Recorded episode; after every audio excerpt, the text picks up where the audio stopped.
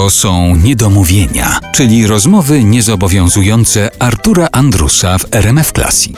Dziś o filmie i teatrze. Gościem niedomówień jest dzisiaj Marian Opania, a ja jeszcze chciałem tę sprawę twojego grania w teatrze i w tym konkretnie teatrze, w Teatrze Ateneum poruszyć, bo zastanowiło mnie, dlaczego ty na tym etapie swojej pracy zawodowej wchodzisz w monodramy, bo to nie jest pierwszy przecież, bo jeszcze grasz w progu, czyli Tajemnica zaniechanych spodni. To już gram 160 razy. No więc dalej właśnie. To ma powodzenie. I zastanawiam się, czy to jest tak, że ty się po prostu najpewniej czujesz sam na scenie w swojej obecności, jeszcze Moskwa Pietuszki dodatkowo przez ciebie zorganizowany. Dlaczego ty nie reżyserujesz? Ja mówię, bo ja jestem osobą wymagającą bardzo dla siebie, ale i dla innych. I boję się, że zamęczę kolegów swoim perfekcjonizmem, że musi być tak, a nie inaczej, że muzycznie musi być ten akord, a nie inny. Janusz Kłosa ma ze mną przychlapane, czyli inni dyrygenci, którym mówię, nie ten akord. No to powiedz jak? Ja mówię, ja się nie znam na tych kropeczkach, nie znam, ale na ucho nie ten. Ten jest płaski, żaden. A to musi być harmonijne. Ten, nie ten, ten, nie ten, ten, ten. I tak samo jest z wymaganiami, jeżeli chodzi o aktorstwo. No przecież nie będę komuś pokazywał, jak to należy zagrać, bo to nie tędy droga.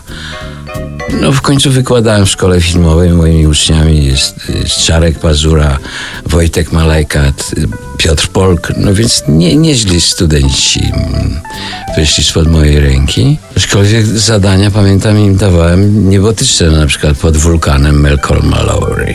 I zawsze grono profesorów mówiło, pan za trudne zadanie. Ja mówię, jak spadać to z wysokiego konia. Od razu. Ja ich od razu uczę aktorstwa, a nie jakieś etiudy, bo to był pierwszy rok. Czy Dostojewski, Wojtka Malajkata. No ale to było tak, że Wojtek Malajkat przyszedł, powiedziałem, mówię, wiesz co, jak przychodzą po ciebie do celi, to zrób tylko i żadnych uwag. Masz 5, a właściwie 4, bo się spóźniasz i nie umiesz tekstu. I on po 50 latach mówi, Mani, ty mi obniżałeś stopień, a ja naprawdę nie umiem się nauczyć tekstu. Tak na blachę. No nie mogę. Muszę kombinować. I rzeczywiście kombinuję tekstowo, ale jak? Ja mówię, to nie mogłeś mi wtedy powiedzieć. No nie wypadało. Powiedziałeś, że dlatego nie reżyserowałeś, bo się bałeś, że zamęczysz kolegów. Że zamęczę. Ja jestem perfekcjonistą. U mnie pauza musi dokładnie mieć 3/4 sekundy, a nie dłużej, ani krócej. Ja mówię do swoich wnuków, Maksio, masz łeb do matematyki taki jak ja. Ucz się matematyki. Matematyka, zobaczysz jak się przydaje, nawet w zawodach artystycznych.